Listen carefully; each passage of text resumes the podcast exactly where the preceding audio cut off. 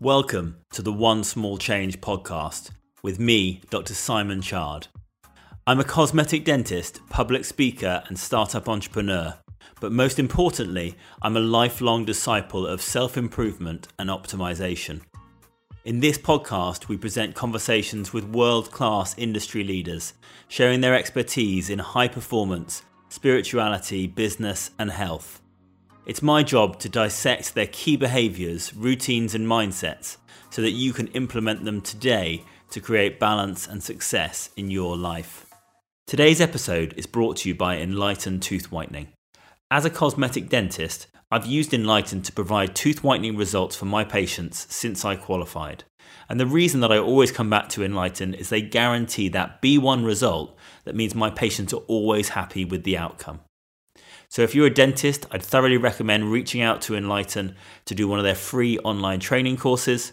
And if you're a patient, have a chat with your dentist today about Enlighten tooth whitening, or even look out for one of their regional centres of excellence. Let's get on with the show. Hi, guys. Welcome to episode 10 of the One Small Change podcast.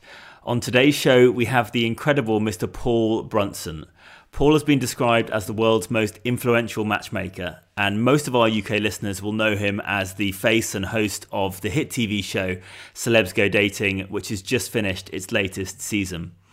Earlier in his career, Paul worked on a TV series with Oprah Winfrey, of all people, um, who described him as much more than a matchmaker, but more as a life coach. And from his CV, you can certainly see why. Paul is a serial entrepreneur, started his career as an investment banker, uh, and alongside his wife and business partner Jill, has launched and exited three businesses. He's written a best selling book. He's co founded a university at the Bay Atlantic University in Washington, D.C. He runs his own podcast and community, Better with Paul. And he's also, uh, I believe, currently building a school in Jamaica with his non profit Give Love, Build Hope. And for me personally, I met Paul um, for the first time on the on the set of Celebs Go Dating. Not looking for a date, my wife will be glad to hear, but um, filming an ele- electric toothbrush commercial of all things. Uh, and what first struck me about Paul was his incredible energy, his professionalism, but most of all, uh, the way he was able to uh, make myself feel very much at ease in a setting that I was certainly not comfortable in, um, but also the way that he engaged with the whole team, and, and that was something that really uh, struck me straight away. So I'm really excited to uh, to have this chat. Uh, we're going to go deep. We're going to be honest. We're going to be raw. And um, yeah, Paul, how are you, man? I love. Hey, can I say I, I, always you know being I will say this is, is that you know being on TV you get interviewed you know quite a bit and you hear these introductions. And sometimes when you're listening to the introduction of yourself you think oh oh I don't know about that or I don't want that to be, oh oh oh, oh. I loved it man. I love that intro. Thank you. Oh thanks that, buddy. that, thanks. awesome. How are you doing though? You're okay? You surviving? Yeah. Yeah, man, I'm I'm good. I'm good. I'm I'm in Washington D.C. today. Uh, we're actually flying back to London in a few weeks, uh, but oh, nice. it's sunny. The weather is incredible here in D.C. Uh, we have a new president. You know, things are good. yeah, I was I was thrilled to see that. One of the one of the uh, the few good things to come from 2020. Um, so um, so Paul, let's start. Um, I, I, always like to start these talks at the beginning um, to a certain extent, and and for those of our listeners who um, who don't know you, and even for those that you do, um, one of the things that I it seems to become becoming a recurring theme on this podcast that I, t- I tend to gravitate to people who have made these big changes in, in their in their career choices. So, as I mentioned in the intro, you started your career, I believe, as as an investment banker in the banking sector, and you've now made obviously a massive switch uh, into matchmaking and everything else that that's that's that's gone alongside that in your in your diverse career. And my I said that to my I said it to my wife this morning. I said, "Oh, I didn't I didn't know Paul used to be an investment banker." She was like, "Oh yeah, I, I assumed he would have been a psychologist or something like that." So tell us tell us about um, how you made that switch and, and what the journey's been to, to where you are today. Yeah, absolutely. It was a massive pivot, massive pivot. Yeah uh, is one of those where I um to be quite frank, you know, I love the the the brutal honesty, you know, of your show. Is um, I was very greedy you know, going, you know, when I was a little boy, you know, through high school, uh, in college, my objective was to make as much money as possible, build an empire, become a billionaire. You know, that, that's that's all I wanted to do. And so, I when I left college, right, our university, I picked the one job that I thought I could make the most money in and that was invest like literally i looked at the list i was like okay you know an engineer makes 65000 us you know oh but an investment banker with the bonus can make 100k you know that's what i want to do and so i picked that career solely for that uh, and spent a few years doing it and quite honestly i, I, I hated it.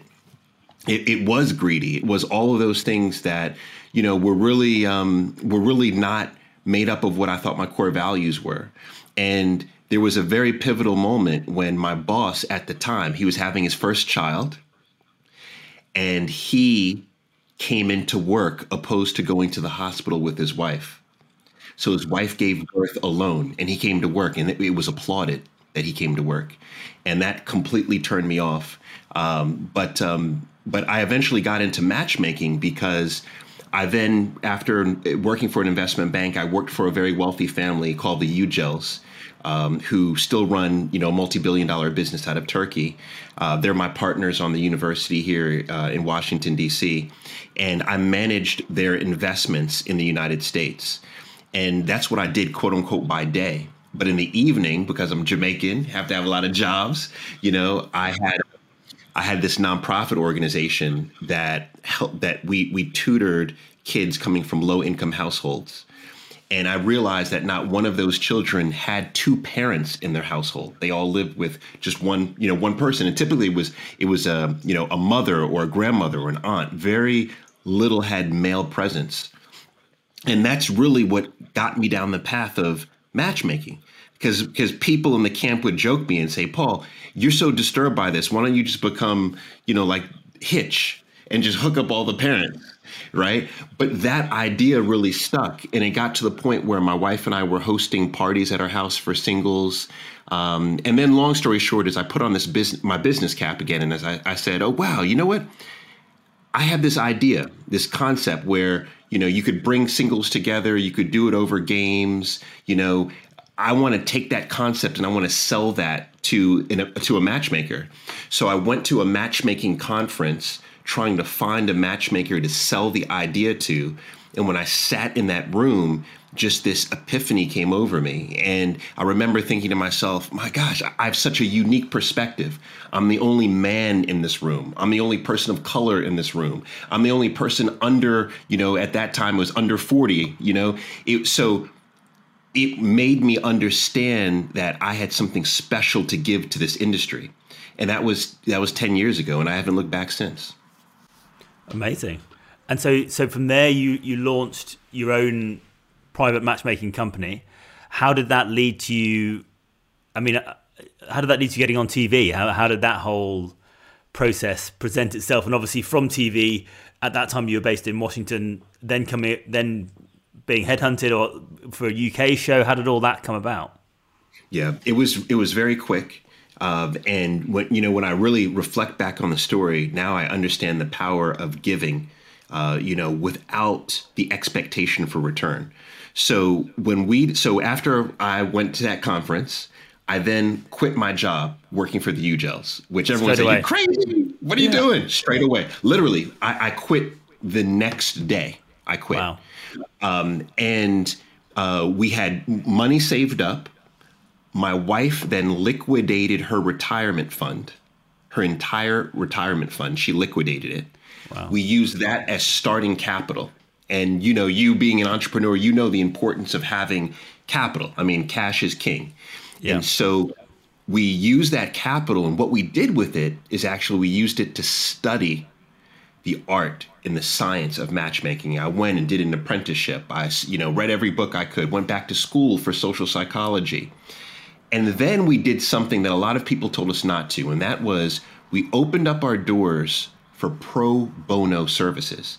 So for one year, we gave away free, top of the line matchmaking, wow. right? Top of the line matchmaking for free.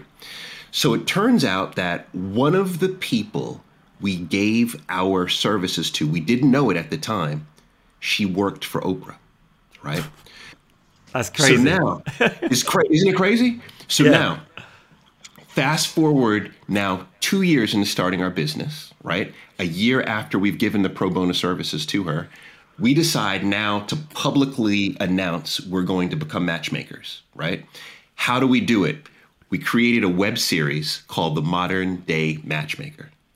And and I and I and I, it's so funny because you could go to YouTube right now and go and you know type in modern day matchmaker. It has very few views. Like it was getting like 10, 11 views every week. You know, we, were- it was coming out every week. And I knew my mother was watching nine times, you know, so it was one of those where it was only like one or two people that were probably watching this thing. Yeah. It turned out that Oprah was one of the people watching. But how she became familiar with it is that she was on her jet one day, you know, she had brainstormed an idea for a new show. She said it would be great to come up with, you know, we need a fresh voice, we need a different voice. The woman who we were providing services to is sitting on the plane with her and says, Have you heard of this guy, Paul Brunson? Oprah says, No. She goes to Google, pulls up YouTube, and then she starts watching. And within about three months of us announcing to the world that we had launched our, our matchmaking agency, I got, you know, an, an inbox uh, from someone from Oprah's office. And within a year, I was collaborating on a show with, you know, one of the biggest talents in the world. So that that part was amazing. And then over the next 10 years, I've every year for 10 years I've had I've I've been running my business, but I've also my I've had the best part-time job in the world. I've been on TV. So I've had some type of TV gig and I've done every show you can imagine, you know, in the United States. And I'm still even I'm a contributor for our biggest morning show, Good Morning America still, you know, here in, in the US. And then, you know, you asking me about how, how I got to the UK is uh, four years ago, my wife and I, we had sold our business. You know, we we we had we had some you know we had some cash you know on hand, and we had decided that we wanted to give our boys. We have two two young boys. We wanted to give them an experience outside of the U.S. And we were thinking about moving to Jamaica. We literally were thinking about Jamaica. So we planned our, our year and we said, okay, in July, we're going to move to Jamaica. You know, we'll be there for about three, four months. We'll see how it is. We'll come back to the US and decide what we want to do from there. Well, it turned out that, you know, there were some headhunters from Channel 4 and E4 who had reached out to me, reached out to my manager, and I ended up getting this job offer to go to the UK for the exact time period that we had plotted to be in Jamaica.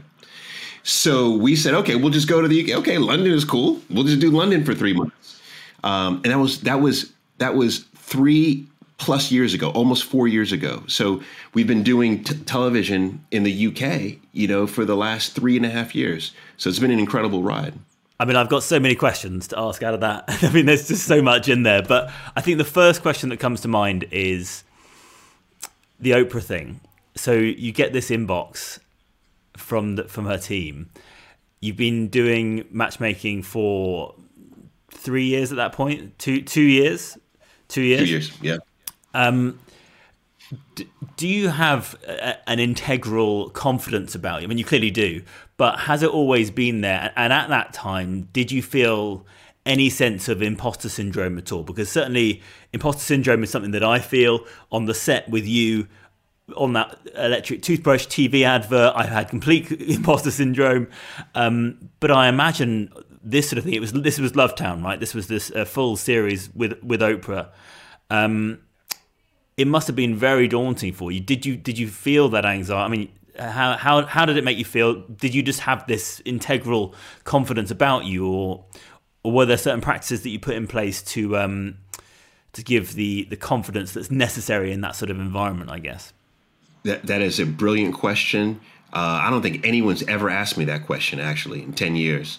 Uh, I was completely freaked out. Com- I mean, think about this. My goal was never to be on television, right? I never did anything TV related. That's one. Secondly, is I was only two years into a brand new career. And quite frankly, I was only one year into actually charging for services. You know, the, the other year was just practice. You know what I mean? so I was completely brand new. And then here's the kicker: I get placed on a TV show with the biggest television personality in the world as a co-star, and I also have a co-host who is a 20 year veteran matchmaker. So she's been in she's been in the space for 20 years. And yeah. I thought to myself, there's no way. And then on top of it, the emotional stress because we had just given my, I said we, my wife had just given birth. you know, yeah, we we did it. With that. Um, and um and, and and I had to leave them for 45 days which is interesting because I just had to do the same thing. We'll come to that in a bit, yeah. yeah. To, uh, to to go film. So I was literally crying. I remember when they dropped me off at the airport, I was crying. I, I, I was legit crying, and uh, I was freaked out. But I realized, and I truly, and I truly, truly believe this is that that's the only way to grow. You must stretch yourself. That, by definition, is is growth and what I've tried to do in my entire life is put myself in situations where I am uncomfortable. And then when I look back, I realize how comfortable I have become in these difficult situations. So I, I was, man, I was completely freaked out, completely. And and did you just put a brave face on and and just in some way, I mean, some, I know you've done the you've done the work and the preparation in the background, but in some ways, were you just like, right, I'm just going to fake it till I make it, or was it just um, did did something just come over you and you just plowed on through? you know, so I always, I've always, and I don't know if this is a good or a bad thing, but I always feel as if I could, I can study my way to uh, being at least good, right? So I'm the type of person, and I think you are this same type of person as well, where uh, you know, if presented with something, so going to Lovetown, for example, I know there's a scene happening tomorrow, right? And the scene is me and Oprah and you know my co-host Kailen on stage, and we're coaching someone, right? I will study all night. I will stay up all night. I will not sleep. You know, I will study. When I say I will not sleep, actually, let me be let me be really transparent here. I'll sleep two or three hours, but I'll cut everything else out. No TV, no hanging out, no. I will fixate on preparing, and I also know the importance of not just preparing mentally for it in terms of the uh, the study right? The theor- the theoretical, but also in terms of all right, let me make sure that my stress is down, so I've exercised in the morning. Let me make sure I'm eating the right things. I'm not drinking alcohol the day before so that I get tired. You know, let me put myself in an optimal situation. And if I feel like I'm in an op if, if I feel like I've optimized myself, I know I can at least be good. At least be good.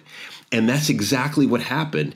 And then my co-host Kailen, she got sick.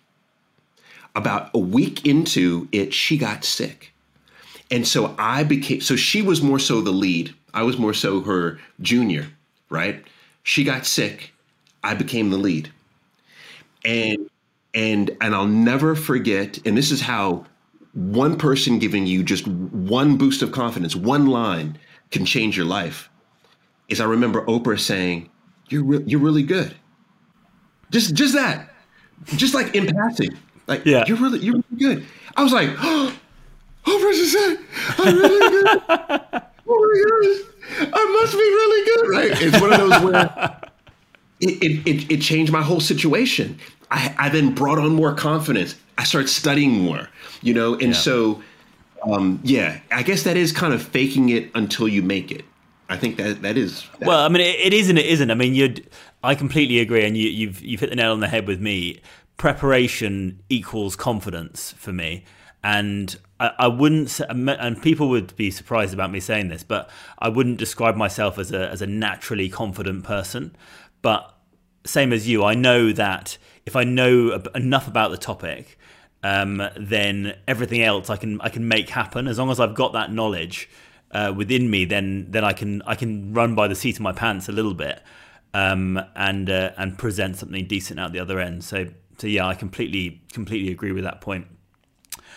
Another another tangent that I want to go off on this is, um, and you mentioned it there with regards to your wife and and having just had was that was that just having your first son at that point? Yeah. So so you've so your wife's just had your first son, um, and then you're off for 45 days. I mean, run me through how that conversation goes. Is was your wife fully on board? Was there a big discussion? Like how do, how does that work? Because I know personally, and I know Megan won't mind me saying this.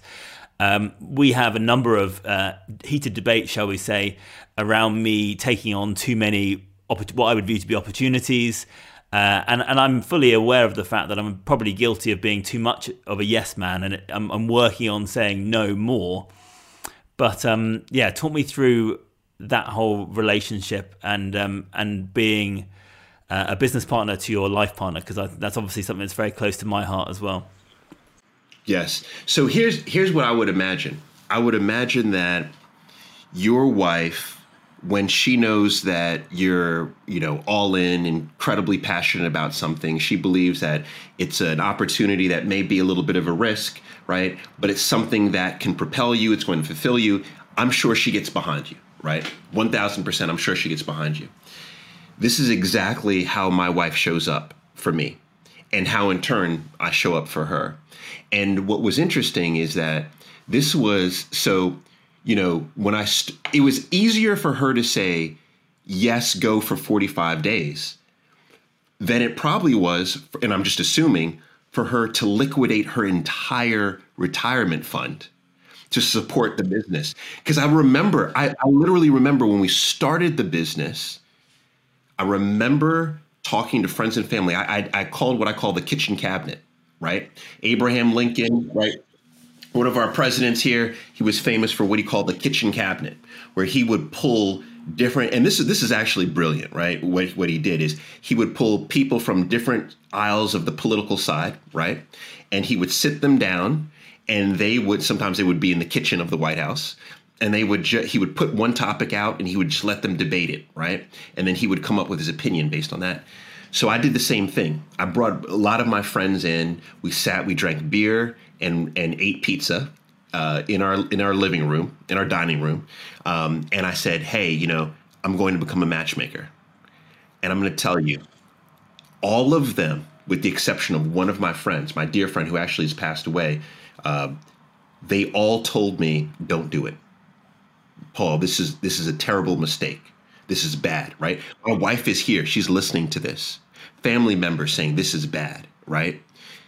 My wife then goes, after hearing everyone say how bad this idea was, and she says, on top of it, I'm going to liquidate my retirement fund and give it to you. Right. You know, Crazy. so so you fast forward when Oprah Winfrey says, "I need you for 45 days." You're like, "Go take him." You know, like, this is an easy one. it's an easy one. So, yeah. uh, and they were allowed to visit once. So once during that 45 days, they, they drove down uh, with my brother, uh, drove them down. I saw them for two days, you know, two, three days, and then, you know, that was it. Tricky. Tricky. Well, okay, let's let's fast forward then to um, to celebs go dating and and and sort of whiz past to, to, to present day. Um, you've obviously just handed in your notice to to a certain extent to the show. You've decided not to go back um, to celebs go dating. Is that right? Well, well, well actually, this oh, is where this is this this is where the press gets things wrong. Oh, okay. This Sorry, I've got my I've done my research badly there. no, no, no, no. Actually, you ha- you haven't done your research badly. The press, ha- they did their research terribly the UK press. And I wouldn't call it the UK press. I mean, let's call it. There's a certain number of publications in the UK yeah. um, that um, that I think get it wrong all the time, um, and they got they got it wrong, and they ran off on multiple stories about me yeah. that are completely untrue. So I didn't put in my notice at so all. What, so what's so what's what's the story? That what's the, what's the real story then? the real story is they took a post of mine. I th- this is this is this is my interpretation, right? Is it was a slow news day, right? Because I'm not I'm not really a newsworthy person, I think. So I think it was slow. They took a post, a social media post that I wrote, and they took that post and they interpreted that I was quitting. So so the headlines were Paul Brunson quits celebs go dating. And the funny thing about that is even the the production company, even the network didn't even interpret it that way, right? And it was one of those where it's crazy. And on, on top of it, I'm I'm leading another show for the same network, right? And Married at First, Married at First Sight. So it's one of those where it, it, it to them they were like okay whatever but the the you know so media took that and i think that that's part of the issue is that there are a lot of publications that really take just the headline because they know we're only, you know, most people are only going to read the headline, right? 80% of people only read the headline and use that as clickbait, right? Or use that just to tell, you know, a certain narrative. So, no, um, you know, I, I, I didn't put it in my notice. I love Celebs Go Dating. And it's a show that I feel like between myself and Anna and Tom, we've been able to create something really special. Something that I mean, we just had our high, the highest ratings we've ever had, you know, for the for the show. You know, we we we we we we I mean, it's one of these where we've created something really special. So, yeah. Now, was it a stressful time for me? Absolutely. Absolutely. You know, we mentioned you, you, we, uh, I talked about the 45 days, right? for Celebs Go Dating this past series, I had to leave my family for 45 days. Now, what was what was really challenging for me there is when I was filming Lovetown with Oprah, I said to myself at the end, I said, uh, I had a conversation with Jill because you know my wife came down and we said, never again, if any of us have a project that lasts over 10 days, we will go together as a family right? We won't separate the family unit. And for 10 years, we kept that intact. I would have a project, she would have a project, etc. We would go together as a family. This was the first time, right? Because of COVID, because of all of the parameters around it, because we were filming in this mansion in Surrey, you know, it was a different format. I couldn't bring them. So I was there for the first time in 10 years and it was highly stressful. It was um, even dis, you know despite all the things that I try to do to stay healthy, mentally, physically, it was it still weighs on you, right? Um, and it got to the point where it was really stressful. So so me in that uh, social media post that the that the media took, that was me just expressing how challenging it was for me, being transparent about that. Yeah. Yeah, and it's great to be transparent about it. I think we had um, Matt Willis from Busted on the podcast a few episodes ago, and it's really funny hearing you say 45 days and 10 days because he re- he regaled a very very similar story uh, where they had a similar rule, him and his wife Emma, um, in their family, and Matt was given this chance to uh, support One Direction in Australia, which was a, a six week tour, and he took it and it and it put such strain on his family, and, and he said he said same as you I'm never doing that again. Like it's it's it's not going to happen. Um, so it's um, yeah, I think having those parameters in place is is super important, but it's sometimes difficult to um, to implement on them, right? Absolutely, it's it's it's very it's very difficult, right? And that's where sacrifice comes in, but that's also where why you have to understand your values, and and and why no truly is the most powerful word in, in, in, in our language is to say no, you know, and it got to a point where I remember thinking to myself, I should just pass on this one. If I can't bring them, I should I should just pass. Right? This is not going to be healthy. This is not going to be good. So, um, yeah, a lot of lessons. A lot of lessons. One. So yeah, let's. You, you mentioned in that same post about your sort of trifecta of um, of calm, I guess. Um, which it, two of them, two of them, I'm fully on board with. Uh, the the latter one we, we can talk about because it's something that I'm very interested in. But um, you mentioned meditation, exercise, and, and CBD.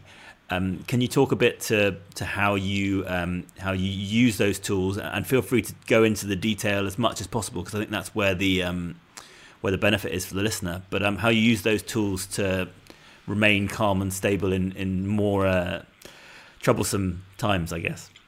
Yeah, absolutely. I mean, I, I have so I would say for the last seven years, I've been I've I've been very proactive in mental health, right? And figuring, trying to figure out how I can um, put myself myself in. You know, going back to actually, it was a great question that you asked before. In terms, like, put myself in an optimal state, right? What can I do to be optimal? And about seven years ago, this was this was during the matchmaking during my matchmaking days here. Is I noticed that I had a tremendous amount of stress you know, I was running a business. I had, you know, 12 employees. You know, any anytime payroll comes up, you're like, oh my God, payroll. yeah. you know, like, ah, right. Um, I was starting to drink a little bit more, right, which which was not good. I, I, I wasn't exercising. You know, it was one of those where I was not in an optimal state. I would get up already feeling like I was behind. You know what I mean? Fe- like feeling like I was behind. And the whole day was on catch up. I was tired, I was caffeinated, blah, blah, blah. And so I remember exploring different things that I could do. Exercise was the easy one, right? So I started exercising, right? That was the easy one. But then the first thing that I did, I tried I tried to meditate and I could never successfully meditate.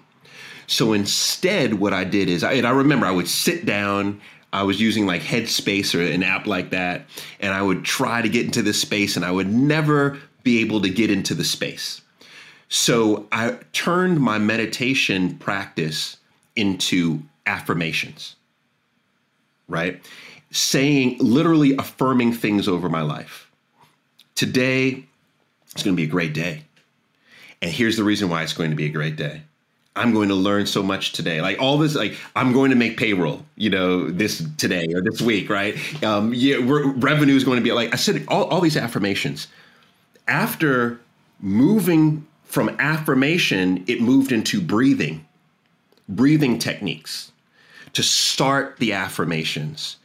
The breathing techniques, I realized, oh my goodness, not only were these breathing techniques helping me to get into this state of calm it was helping me to get into a state where I can actually meditate now, right? So, affirmations, breathing, meditation, right? All in the morning, exercise, all happening in the morning. And then I would add on top of that gratitude, right? Where with the gratitude, what was so important for me was just expressing just my gratitude, you know, to the point where it's just like, you know, hey, I can't wait to come on, come on your podcast. Like this is a this is a blessing. This is this is to have oh, to have you kind. interested. No, it it is. You're you're you're interested in in my story, my life, and my lessons. Your listeners are potentially interested, right? All that, that, that, that's all a blessing. I, I, that's I should be I, that should that's gratitude. So that became that that really helped me right? And that's really where it came from. The affirmations, the breathing, the exercise, um, all of that came from you know from from that time about seven years ago, and then then it built. Now you ask about the CBD. The CBD happened about two to three years ago, but it wasn't for me initially.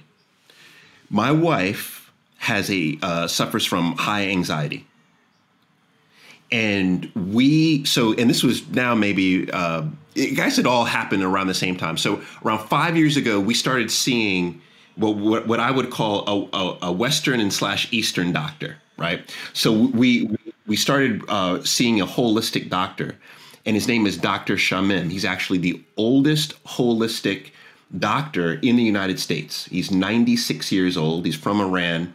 Um, yes, I mean, first consultation blew me away. His consultation is four hours. He stood the entire time. wow. 96 stood the entire time, right? Um, he was an MD, right? He was he was an MD. He was a surgeon here in the United States, and then he switched his practice to holistic. So long story short is, you know, he's going through all these different things uh, to help her and her anxiety. And CBD was one of those that was prescribed, CBD oil. So she would take it and I would see her take it and and she would say, "Well, you know, um, have you thought about this?" And I said, "No, you know, I don't really I, I don't really have high le- high levels of anxiety, you know." But then what happened is I started sampling it, right? And I truly realized, "Oh my goodness, I think I must have had, you know, high levels because despite everything I was doing, despite the meditation, the affirmations, the gratitude, despite all of that, with the introduction of it two to three times a day, I actually felt almost no anxiety. Like I'm talking about to the point where it's, I think it's a little dangerous. Felt no anxiety. Superman syndrome. yeah, it's like you should feel some anxiety, you know. but but it was none. It was none. Um, and um, and and then and then it progressed to the point where you know um, you know it's interesting. I have a shoulder injury, or a few years ago I had a shoulder injury, and uh, uh, used you know various CBD oils uh, on the shoulder injury, but it's moved to a point where th- this becomes almost my practice. Like I feel like like you know we all have a practice, um, and that that rounds out my practice, and it's and, I, and, and I'm curious to get your opinion on it because I know you're not using it. Um, but I was very apprehensive, very apprehensive. But the two things that I'll say that it's done for me, CBD in particular, is and, and I don't know, this is maybe placebo effect, right? But I've been off of it and on it, and I and I now feel the difference. But one is that I truly my whatever level of anxiety I have, it's it diminishes. Secondly, is it allow because the anxiety, because see, it's interesting. Anxiety is thinking about, is fearing about something that's happening in the future. That's what anxiety is, right? because the anxiety is not there, because I'm not fearing anything that's happening in the future, the second piece is it helps me to be more present. It helps me to be all in. Like when I talk to people, it's interesting. I have to be careful because sometimes they think like I'm trying to come on to them because like I'm I'm all in. You know, I'll sit there. Wow. I'll look at hand movements. I'll I'll see. You know, I'll I'll, I'll watch eye fluctuations. I'll listen to tone. Like I'm locked in. You know, but it's beautiful to be locked in. You learn so much more. So that's that's the reason why. But I'm but I'm I'm curious. What what's been your apprehension behind it? N- nothing in particular. Um, I think I'm always apprehensive when something becomes so hot, if you know what I mean. Like it's such it's such a massive trend right now, and um, a little bit of it I think is not knowing where to start because uh, there's just so many products out there.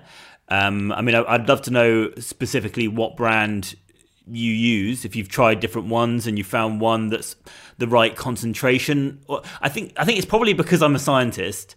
I, am thinking very much with my scientific head on and i don't know enough so i fear things that i don't know enough about if that makes sense.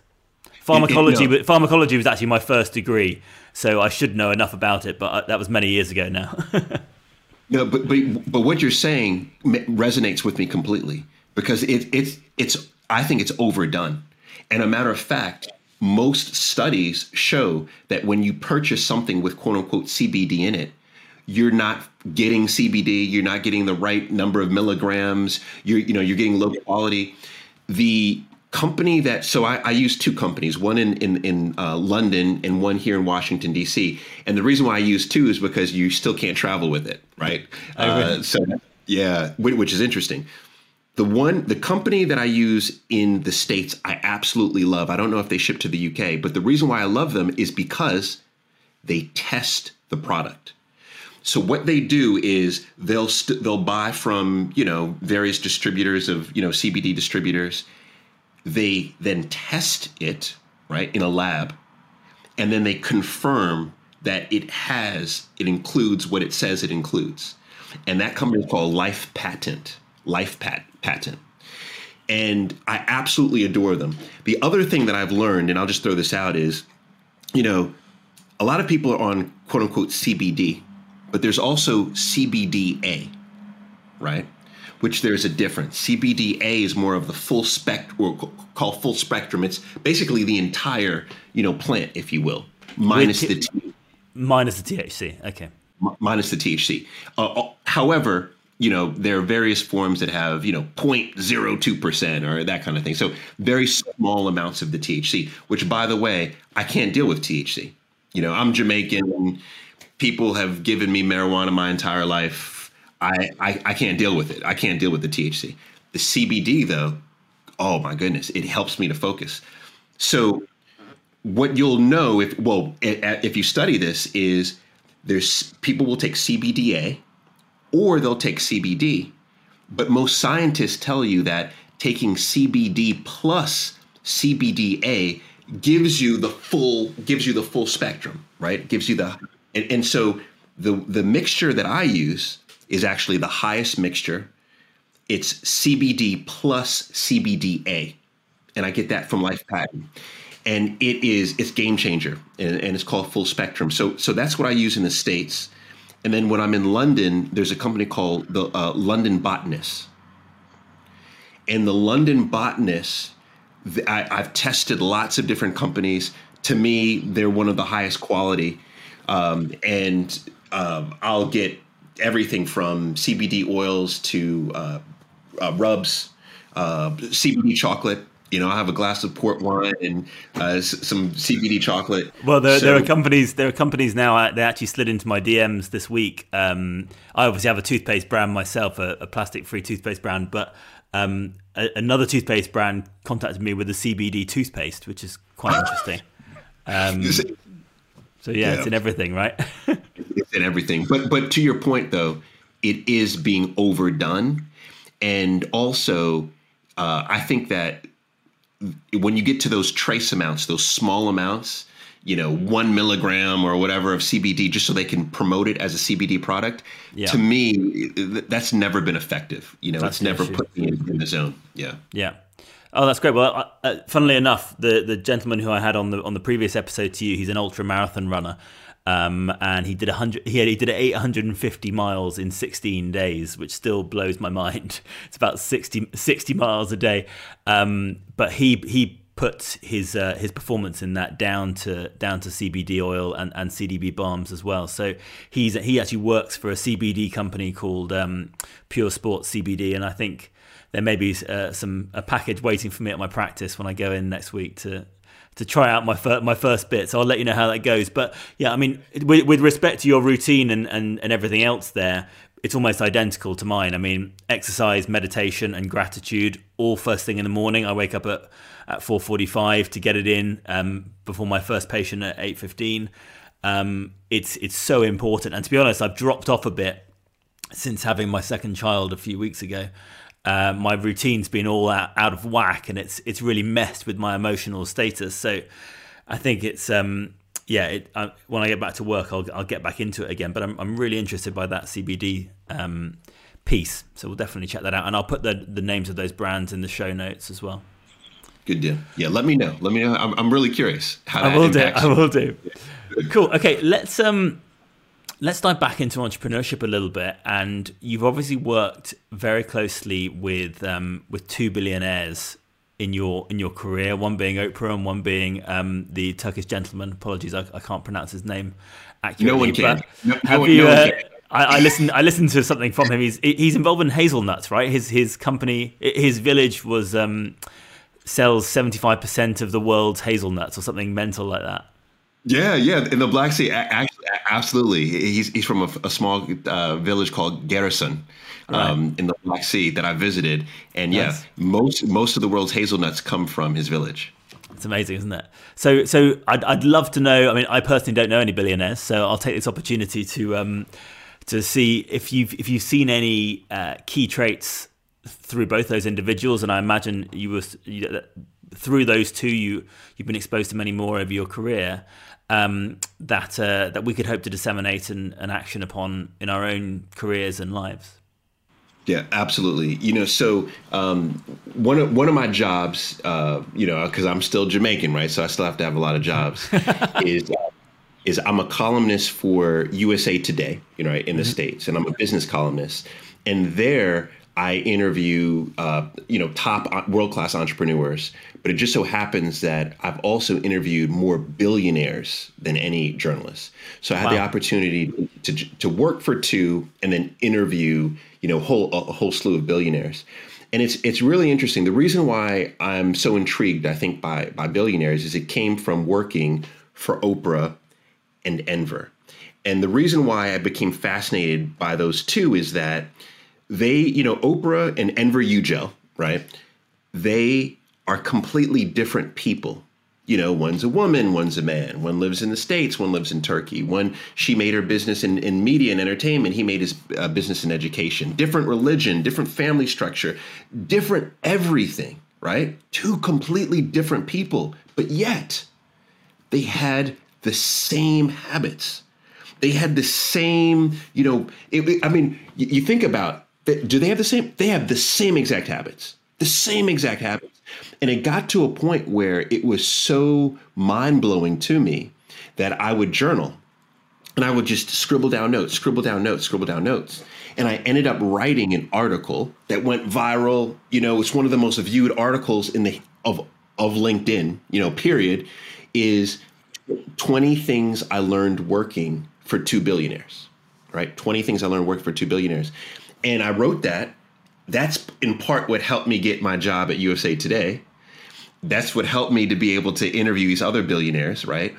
But interviewing them, I realized, oh my gosh, almost all the habits are the same, right? And and so you know, like, what are those habits? One of the the habits that I think people find most interesting and everyone can emulate, and I emulate it now, is never eating alone right? So you think like never eating alone. What is that? Like what? Especially during the pandemic. What are you talking about, Paul? but with Oprah, you know, I so after I worked. Uh, shot the show with Oprah. What a lot of people don't know too is I went on to shoot another TV show with Oprah. That uh, the pilot made it on air and then it, it failed miserably. Uh, so I did I did two shows with her, but then in between those shows, you have to go on a, a, what's called a road show and sell the show to networks, etc. And so I would be with eating with her dinners, in Chicago and L.A. and New York. And what was interesting is that every time she would have dinner, it would never be alone. She would always have 20, 30, 40, sometimes 60 people, you know, spread out over five, six tables. She would have eating at the same time and I thought this is fascinating because Enver Yücel would do the same thing. He would call me and say, Paul, I'm flying in from Istanbul. I'm going to be there tomorrow night. Can you arrange a dinner with 12 people? You try to get the mayor there. Try to get the, the head of the Wizards basketball team there. Try to get the head of the nonprofit organization there, right? He'd have all these different people. And it goes back to actually what you and I were talking about with Abraham Lincoln's kitchen cabinet, right? What they were doing and what they do is they put diverse thought leaders, thinkers, etc., in a room, have them debate out these ideas in front of them. And what it does is it gives them new perspective on ideas. And it also gives them a glimpse of what is going to happen because they have that new perspective, right?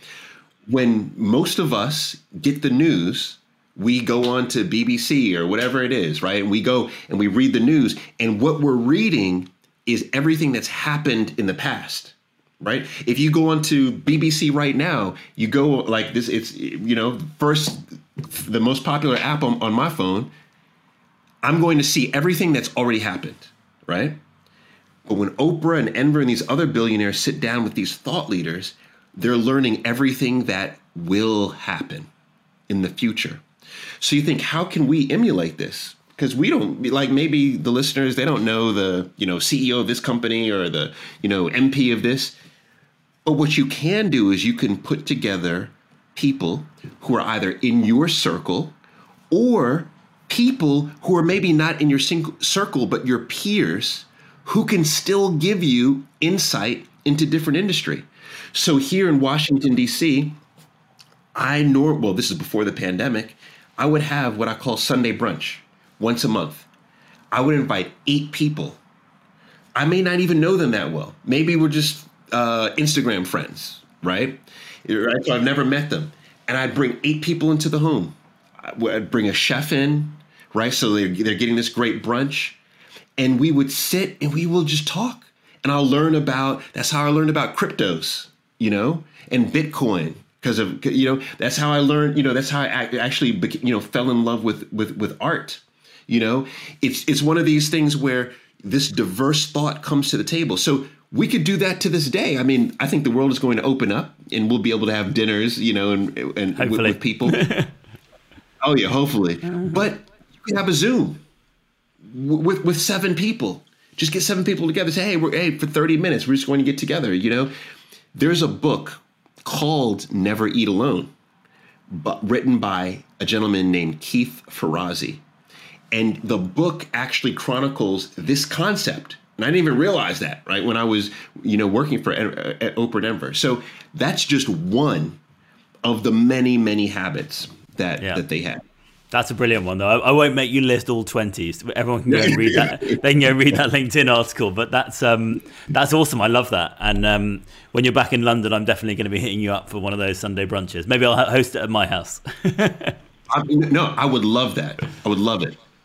You, you mentioned Bitcoin there. Have you um, have you made substantial invest or decent investment into that. I, am my mates and I have been talking about Bitcoin for so many years now, and I've never pulled the trigger on it. And I'm now thinking, damn it, I'm, I'm so too late for this now.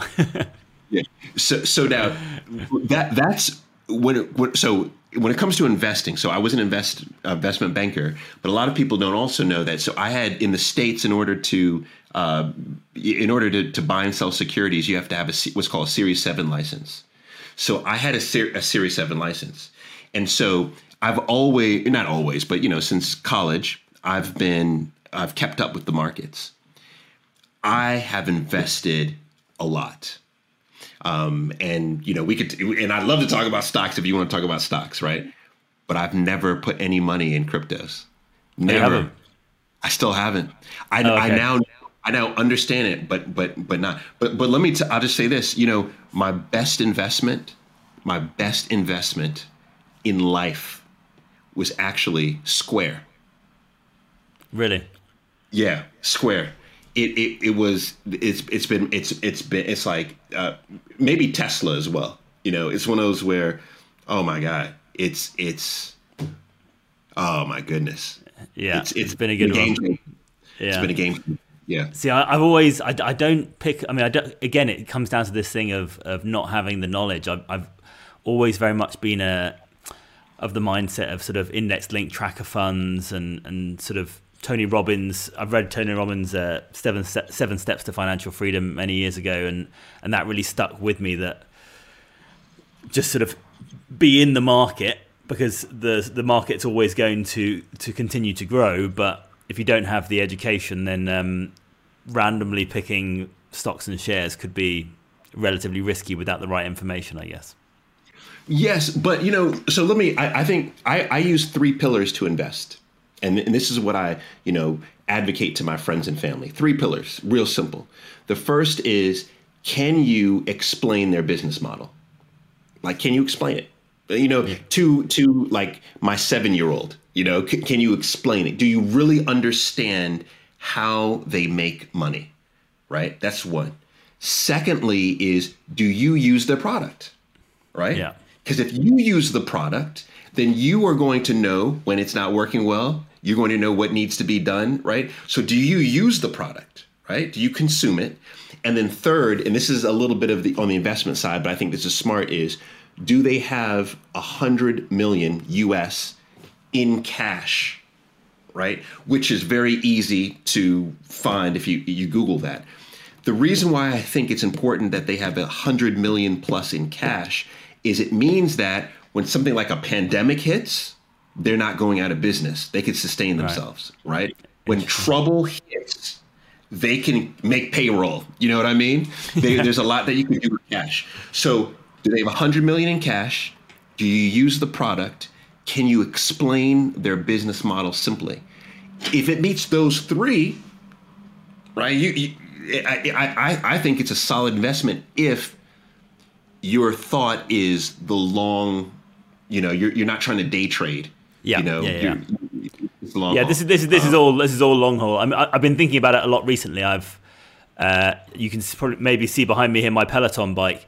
Um, I'm obsessed with Peloton, and I just think it's so good. And I I mean, I don't know what their their global spread is, but it's it's, it's nowhere near. I don't know if it's present in Australia and, and all these other countries yet. I think it's got so much further to go. And I've been thinking, I think it's going to grow. Should I invest? Should I not? But I would imagine it probably fits into your your um, three pillars there. So um, maybe I'll go and uh, pop a little bit on it.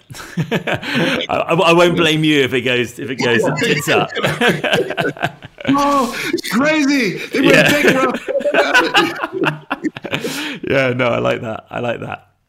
Okay, cool. Um, I want to go on to um, onto your philanthropic efforts, and uh, and just to go back to the start again before we go on to the the Give Love Build Hope um, Foundation.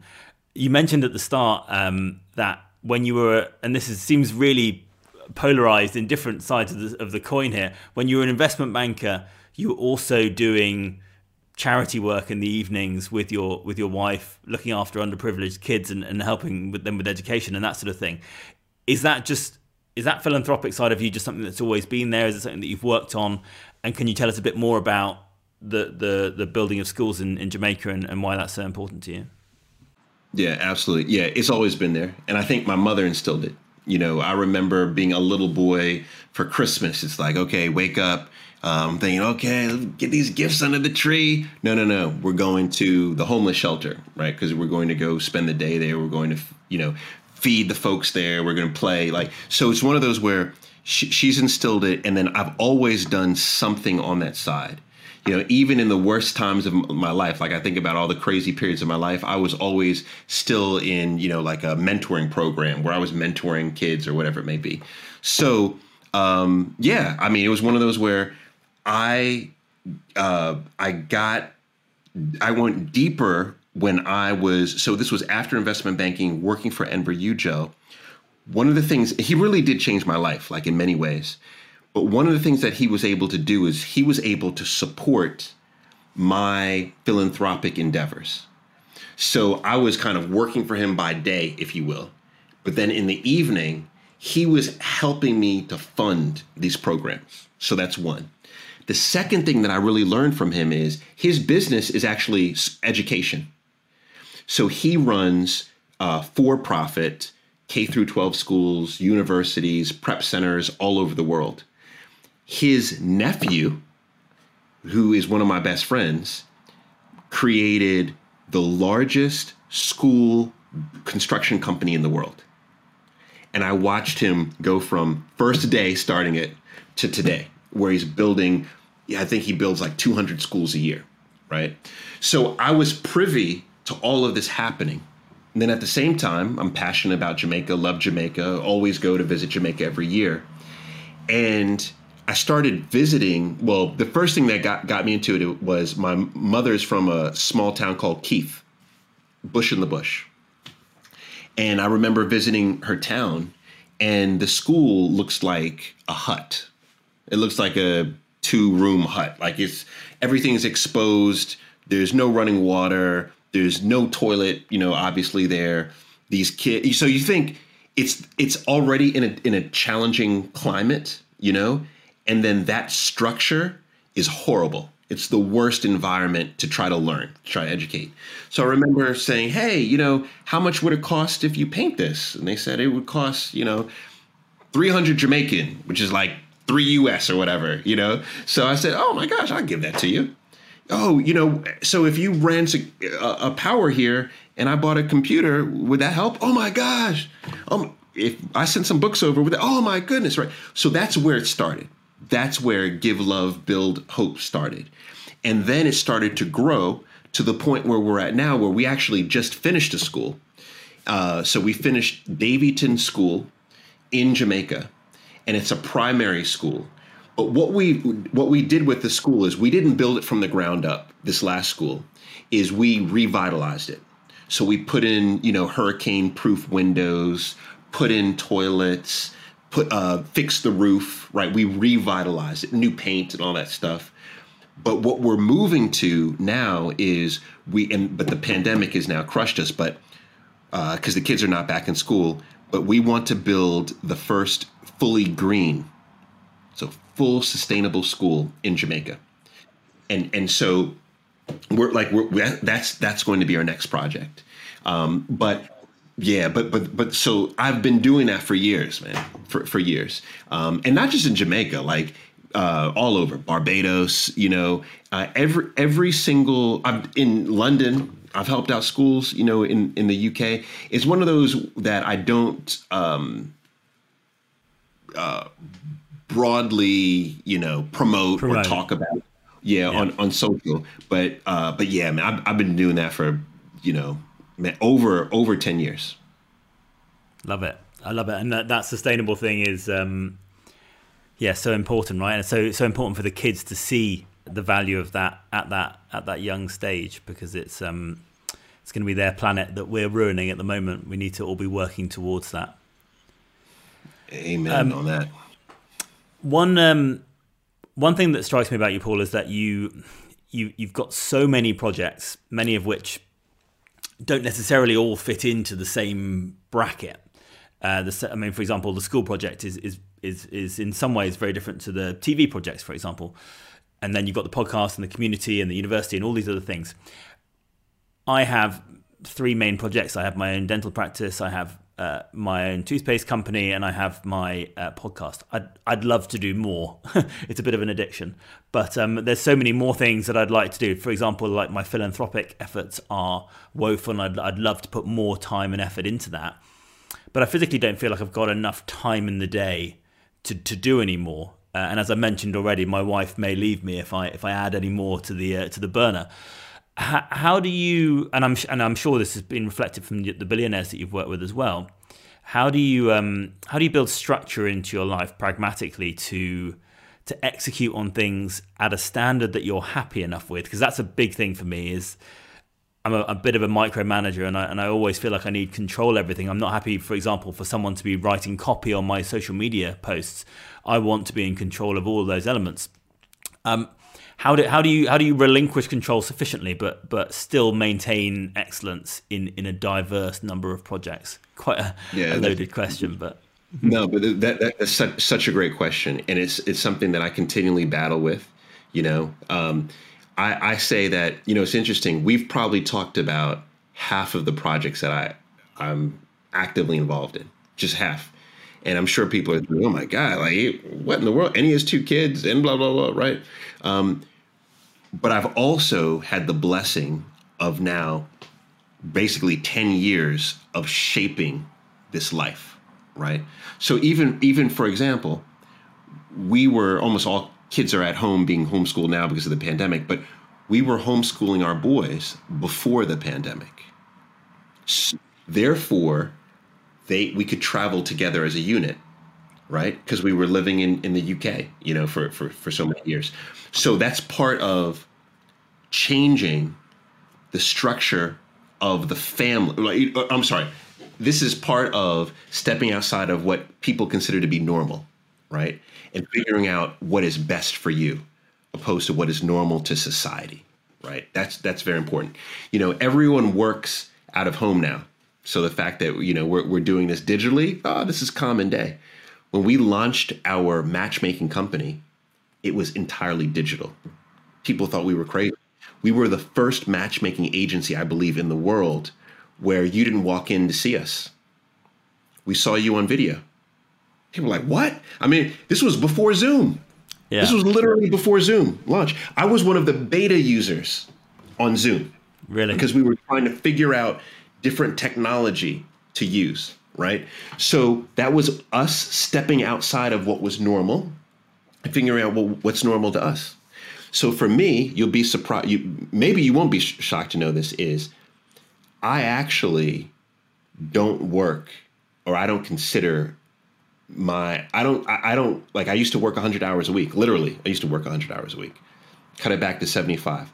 I probably work 40 to 50 hours a week. I only take meetings actually between actually you're my first for the day here in the US, right? I take it between 11 a.m. and 5 p.m. EST only on Tuesday, Wednesday, and Thursday. Fridays, I reserve to meet with my teams, the lead, the various leaders of, of, of, my teams. Saturday, I may do some work, but on Monday, Sunday, I, I no meetings, no nothing. Even if the Pope called me, I'm sorry, I, I, I can't I can't do it. Right now, you talked about structure, and you also t- and I and I, I thought was really good about what you just asked is at a standard, right? That I that I appreciate. So I've worked very hard on structure. So I, I literally have about 25 people who work for me, either full time, part time, or contract. So it's a fairly good team, you know, to handle everything that needs to be handled. But there's certain things that I just keep, like my social media. I'm sorry, I can outsource that. But to me, it's about listening and engaging, and that's my voice, etc. Right? So that that's part of it. So have the team. The other thing that I've learned over the years, and this is the this has probably been my biggest lesson. It's okay to not operate at the highest standard. It's okay. That's what I've taught taught myself. It's okay. I used to be such a stickler for detail. This can't launch until everything is perfect. That blah blah blah. Now I'm just like, oh, just do it. And maybe that's yeah. the CBD. I'm just like, yeah, man, just do it. Just put it out so, there. So chilled. right, there we go. That's the answer then. I just need to get the CBD and then I'll chill out. All my teams will be so happy. right. People like, this is the best toothpaste ever, you know? but um but but that that that's that's also been you know been been part of it where I'm I'm willing to do that. The last thing too is my projects seem all over the place but there's actually one through line.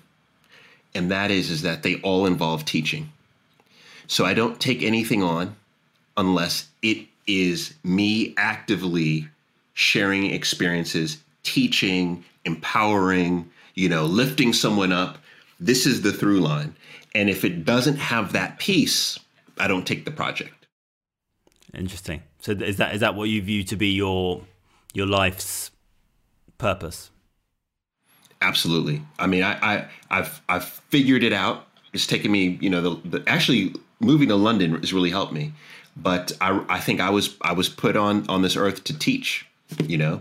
Um, and and and um, the the other thing that I'll throw out too about the projects, I think this is some.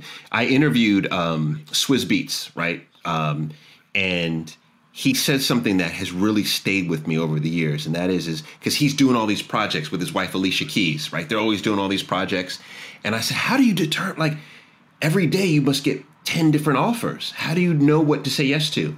And he said, I only take on projects where I believe my participation will make it historic. I thought, wow, that's that's really deep. So this is what I do is that part of my litmus test is I'll say, okay, is this project, does it involve teaching, right? Imparting information. And then secondly, will my role on this project, will it be historic? Will it, will, will, will it create something new, right? Every project, even like Married at First Sight UK, right? I remember saying, okay, my if if I take this, what about what I'm doing is going to be historic? right? And I remember sitting down with my manager and, and the production team. And they were like, "You're going to be the first black host. You know, you can help to change. You could reshape how we're doing the matching process here, right? If you get the if, if you get the results that you think you can get, that's going to be historic. And we were blessed. The last Married at First Sight UK, we got a 75% success rate the highest success rate of any Married at First Sight franchise in the world. There are 29 of these shows wow. in the world. We have the first Married at First Sight UK baby on its way right now. That's amazing. That was historic. So to me, like, yeah, I want to be part of something where I can be historic in that and I can teach. Yeah. So that's part of how I decide if I'm going to do it. Love it. Love it. Okay, well, mate, I, we could carry on all, all, all evening here, but uh, and I'm, i think we're probably gonna have to get you back on at some point for a round two. But uh, I'm to finish now with a question that I asked everyone um, at the end of this show, which is, what's the one small change that uh, you wish you'd made earlier in your life? Man, all right, this is maybe going to sound egotistical, but nah, I wouldn't change anything, man, because it's all a lesson, really, straight up real facts, like hundred percent. I there there I, I could say, man, I, I I wish I could have done that, but then if I didn't do that, I might not have learned this new thing that's now impacted my life. I view life as we are accumulating data, right? Life life life is simply making decisions. That's that's really all it is. Every we have moments and we have to make a decision in those moments, right? And you add all of that up, that's your life. Now, how do you determine in the moment if you're going to decide yes or no, left or right? It's based on data that you possess. Where do you get that data? You could read about it, you could listen, you know, you can be counseled and coached, but the data also comes from your life experience. So when things happen to you that you feel, oh, I wish that didn't happen or that hurt, the real question is, what can you pick up? What can you learn? What data can you get from that so that in the next moment you'll make a better decision? So that's that's exactly how I look at it. Love it. What a, what a great way to, to end the show. Well, Paul, thank you. Thank you so much for your time. Uh, as I say, I really I, am sure the listeners have learned an incredible amount there. And um, yeah, as I say, we'll have to get you back on for um, for round two sometime in the future. Hopefully in person. Um, when you when, when, are you back in London? Yeah, listen, I'm I'm back in three weeks. Oh, brilliant. Uh, yeah, maybe maybe we could do some CBD together. Sounds like a plan. Sounds like a plan. C- CBD cocktails or something. yeah, yeah, exactly. Some chocolate or something. Yeah. Brilliant. Okay, mate. All the best. Good stuff, man. I appreciate it. Thank you. Cheers. Bye. Hi, guys. Simon again here. Just one more thing before you guys go. Thank you so much for listening to the podcast. I really hope it gave you an immense amount of value. If I could ask just one thing of you all, please subscribe to the podcast, please share it, please write a review if you enjoyed it. Please talk to your friends about it. The bigger the podcast gets, the better the guests I can get on, and the more value I can give back to you all. So that's it from me. I'll see you on the next one. And until next time, enjoy the ride.